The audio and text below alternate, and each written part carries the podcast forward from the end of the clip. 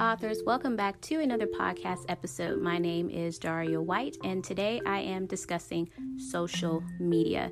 Now, if you look at my starting date, I will be talking about Twitter mostly on this episode because that's where I am most involved in. I am on Instagram, Daria White 90, if you want to follow me there.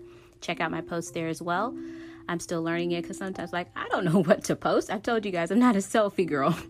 but on Twitter, I think it's either my starting date or year rather is either 2013 or 2014. But I am now just beginning to see a following probably within the last few months. And you may be wondering, okay, well, hmm, how'd that happen? Well, for me to have been on Twitter for five, almost six years with absolutely no interaction whatsoever to now where I'm, I think it's maybe nine it's it's in the high nines. It's close to a thousand. So thank you all. Um, yeah, the key with that, how to build that, is interaction and engagement, getting involved. Now, for those of us that are more on the introverted side, I hate to use the word shy. I don't like that word.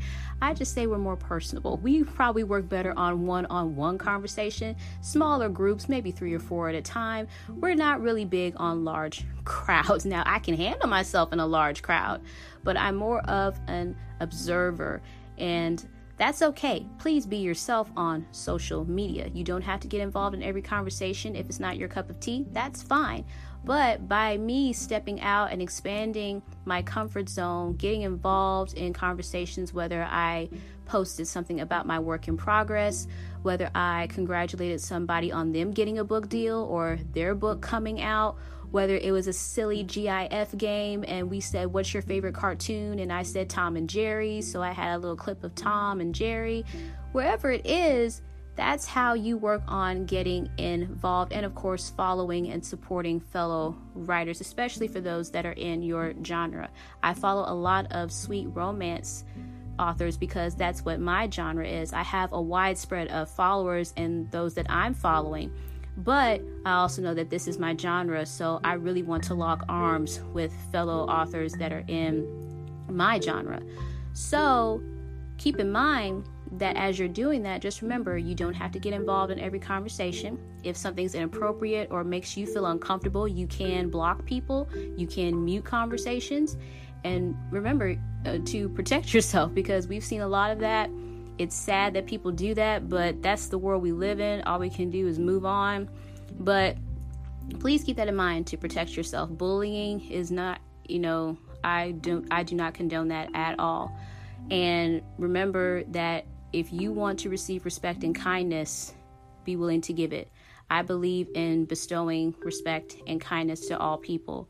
That's who I am. That's how I was raised, and we can agree to disagree and still be adults about it without bashing or, you know, trying to tear one another down. So I believe the social media etiquette is important. It is important. So please protect yourself in that regard. But at the end of the day, have fun with it. You know, don't be afraid to post something. You know, now it's weird because some folks will post stuff and it'll get like a hundred responses, but then other people will use the same hashtags and maybe two or three will respond. And I'm thinking, is there a time frame that I'm missing here? Because I'm using the same hashtags, I'm still posting. I mean, am I missing something here? But you know, okay, they got it, I didn't, but it's fine.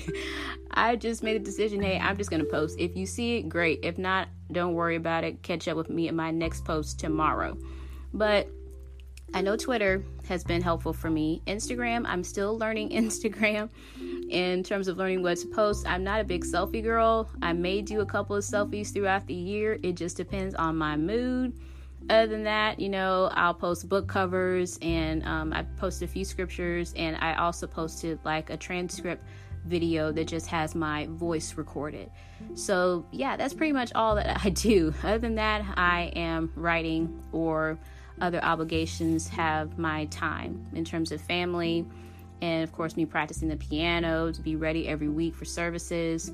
So yeah you don't have to stay on social media all day for some of us that do. Okay but just remember just a few things every now and then and just staying involved staying proactive. I think the key with this is just being proactive and you know being willing to expand your circle of influence because believe it or not, had I not been willing to get on social media, I would not know the writers that I have been meeting, the ones that I've been interacting with the most.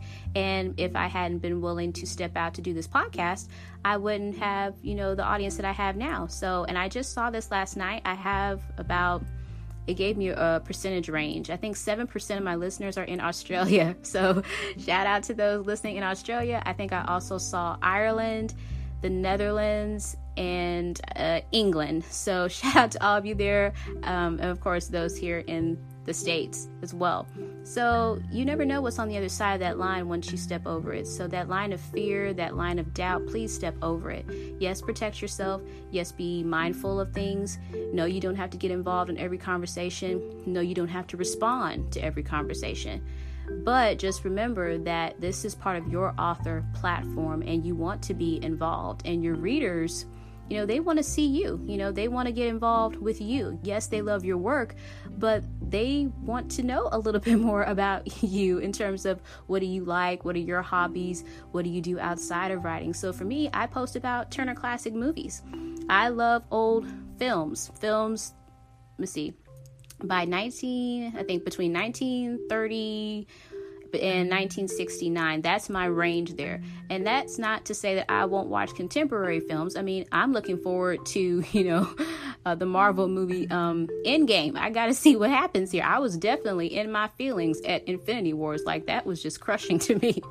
but there are other things that I like besides writing. Uh, my favorite dessert is chocolate. I love chocolate. I saw a post that said pick three things, you know, that you could live with for the rest of your life. Chocolate would be my number one thing. Um, let's see what else. Uh, something. Well, mm, well, you get the idea. but just sharing, you know, about yourself. Not sharing everything. You don't have to tell everybody everything.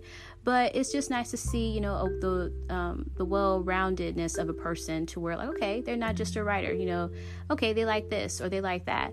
So just keep that in mind. Again, all this is up to you. This is what I'm learning. This is what I'm getting used to.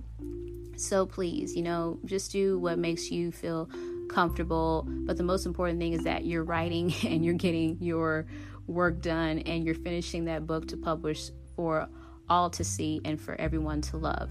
And for those and for those that don't like it, you know, you didn't write it for them anyway. But I hope you guys enjoyed this episode. I'm going to get back to my writing goal for the day. And just remember if you wrote a book, it is already unique because you wrote it and no one can write a book like you. So, God bless. Tune in for tomorrow's episode. We will have our first guest, Sadie Chelsea. I'm excited about that. So, I'll talk to you guys later. Bye.